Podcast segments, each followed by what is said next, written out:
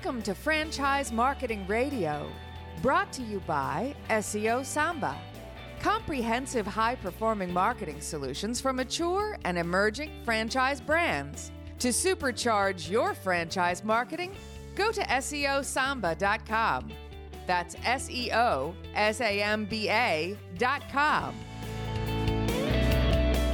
Lee Kantor here, another episode of Franchise Marketing Radio, and this is going to be a good one.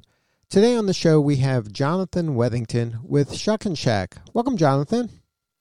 Hey, Lee, how you doing? I am doing great. Um, before we get too far into things, tell us about Shuckin' Shack. How you serving folks? Sure. I think we're serving folks really well. Uh, we started in 2007, single unit, and grew to a second unit in 2012, and then started franchising in 2014. And and really, it's our goal to just treat people well by serving them the best seafood and coldest drinks possible. Now, what's the uh, kind of the origin story of the franchise? Uh, did it start out as a mom and pop and then just organically grew into a franchise, or did it set out to be a franchise from the beginning? It did not set out to be a franchise from the beginning. I think, like most other restaurants, it really just set out to survive the first year from the beginning, and that was that was 2007. We were kind of headed into not a great place uh, as far as um, macroeconomics are concerned across the nation. But Shuckin' Shack just kind of started kicking butt and taking off and grew from there. And the the partners, I, I, was not a founder, but I knew the founders and I was around when the concept started, and I saw it grow from just a single location, mom and pop, uh, with two business partners in a 960 square foot location just grew every year. Started looking for a second location somewhere around late 2010, or sorry, around late uh, 2008, um, and then things really started taking off. Finally, opened a second location in 2012, and then we're in the process of looking for a third location. And at that point, decided to shift gears a little bit and focus a little more on franchise growth. Now, when you made that kind of switch to um, being a franchise group organizationally, how did that impact kind of your day to day? Because that's a different real business, right? Running a franchise, being a franchisor as opposed to you know running a franchise. It's an extremely different business. You're you're no longer just an operator. And I came in from the outside, though I knew the founders and I helped them build the second location. I was working for a couple of other companies at the time that they started franchising. And so I, I, came in completely from the outside to help them specifically grow the franchising side. I had a rich history in, you know, processes and, and procedure and, and all of those things and kind of consolidating. I'd, I'd gotten a taste of really ultra, ultra large business for some of the previous organizations I had worked with. And I knew that Shuckin' Shack was scalable. Uh, but to answer your question directly, the partners, I think, found out and, and really knew com- coming into it that you're no longer an operator of a single restaurant. You're, it's no longer your your base goals are the same, which is to treat your customers exceptionally well, serve great food, and give people a good time. But how you get there on the franchising side is a little bit different because now you're responsible for imparting that knowledge and training that within your own system to new franchisees coming in who may or may not have any familiarity whatsoever with your brand. Now, um, what does that ideal franchisee look like? Are they kind of that second uh, act executive? Are they the uh, professional franchisee that is looking for another, maybe uh, a food concept to kind of round out a portfolio? Or the empire builder that's going into a market and wants to take over the you know the the area? I think all of the above. I think that's one of the beautiful things about franchising in general is that for us at least for us i can't speak for every brand but i've certainly had these conversations with other brands and that the, the diversity in their within their own franchise system is is pretty great and that we do have folks in our system who are in empire building mode. I want to start with one, I want to build 10, and I want to do that over the next 10 or 12 years. Uh, and they have multiple units of multiple brands, and they see us as a, as a long term investment. Uh, we also have single unit franchise owners who are owner operators. And, and right now in our system, that's our bread and butter. We, we love single unit owner operators. Uh, they tend to care about the business extremely well. Uh, their numbers are typically even better than us as our company units because let's face it, they have to pay us royalties and marketing fees. And so there's more of an incentive for them to run a little bit tighter ship. And, you know, they're really invested within the community. Uh, and then on the other side, we have former mil- former military in our system. We have folks who have retired from their other careers and started a second career in this. So they come from all different directions, and and I don't think that's just germane to Shuckin' Shack. I think that's franchising as a whole. That's one of the best parts about the industry and the sector um, overall. So, in your system, what separates kind of the rock stars from the kind of average? How they treat people. That's it.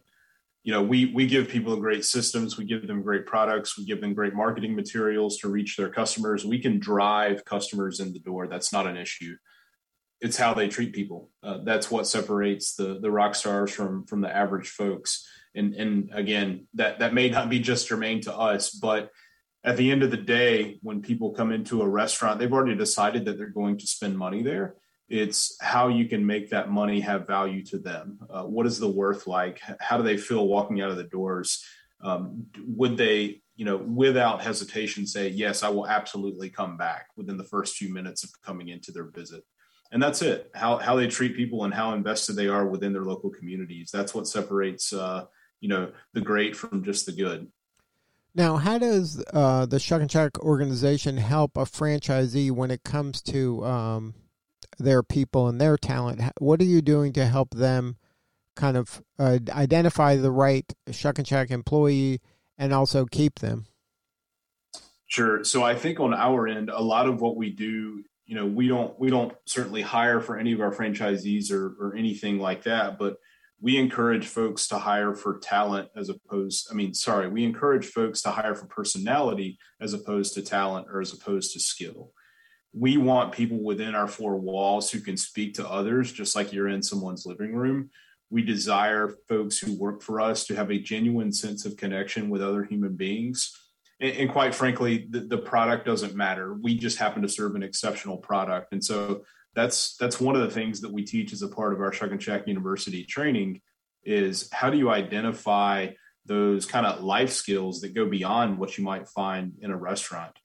And then, as a part of our, our further training, once we actually get people in the doors and we're training our employees, we kind of throw out all what we believe are a bunch of bad habits that a lot of other brands use that may work for them but but doesn't work for us. We don't have greetings within our stores. We don't wear name tags. We don't do all the typical stuff that you might see in a franchise restaurant. And that's because when we want when people walk in the door we want them to feel welcomed we want them to feel like they actually belong there, like it's a place that they would go hang out. I'm not going to come to your house, Lee, and, and have, hope that you have a name tag on and hang out with me. That, that's not what I'm after. And so for us, we kind of create that homegrown environment. And we're, you know, we are teaching, and I, and I say this very, very often when we're, especially when we're talking about bartenders and servers in front of the house employees, we're not teaching them to do the certain things we are teaching them to read the room. We are teaching them to read other people and respond accordingly. And that's one of the things that makes us extremely different from other brands. Now, during the pandemic, uh, did, were you forced to kind of make some changes that maybe will have legs post pandemic? Of course. Yeah, I think we were, we would be not telling the truth entirely if we didn't take a look at our entire system and say, what's working, what's not working, what's not working. Let's not put any time, effort, and energy into it, and let's focus on what's working. That that was a little bit more of our approach. We knew, practically speaking, when you're talking about seafood and you're talking about our brand, there's not a whole lot of ubiquity on in seafood and delivery, and so we knew that we could not compete with uh, pizza or or you know some other concepts that may have a great delivery program because that's what they're known for. I mean, I, I order pizza at my own home, and we knew that we wouldn't be able to compete with that and capture that customer. However, what we did know we could do is stay engaged with our customer base. And then when they were ready to come back or ready to order to go or pick something up, or they just wanted to get out of the house and drive up to the curb and pick something up from us, we were there and we tried to focus a lot of time, effort, and energy on exactly that, which is engaging our customer base, making sure that they were there and that we were there for them. And then as time progressed, we were able to depending upon, of course, the state and the municipality, we were able to develop some take home programs with uh, take and boil kits and booze to go kits and those things. But I think the name of the game for the pandemic for us was just agility. No idea was stupid, uh, quite frankly. No idea uh, was immediately swept under the table. We everything was on the table, and and we considered everything. And adaptability, agility, um, just pragmatism, I think, is perhaps the best way to encapsulate our approach to uh, dealing with COVID and continuing to deal with COVID. Now, um, as we end this year and we move into next year, are you um, targeting certain regions or is it kind of the whole country in play right now? I think a majority of the country, you know, 2020 was kind of our, our early 2021, late 2020 was kind of the first time we started offering franchise opportunities for the right folks across the country. Prior to that, we had primarily been focused on the Southeast uh, US, east of the Mississippi, of course. Uh, we just wanted to have a little bit more market proof in markets outside of the Carolinas. And, and now that we have that and we've seen our restaurants grow and do exceptionally well, not only away from the coast, but outside of the Carolinas, we're at the stage in our development. We've got a lot of the right pieces on board internally. Uh, we're we're partnered with a great uh, development um, group, Braintree Franchise Systems or franchise brands, and uh, we're we're poised to grow uh, as long as with the right people. And and I think that matters more than anything else. Is that we would consider relationships and franchise partners in other states, near or far, uh, but you got to be the right fit in our system, and and not everybody fits, and that's okay.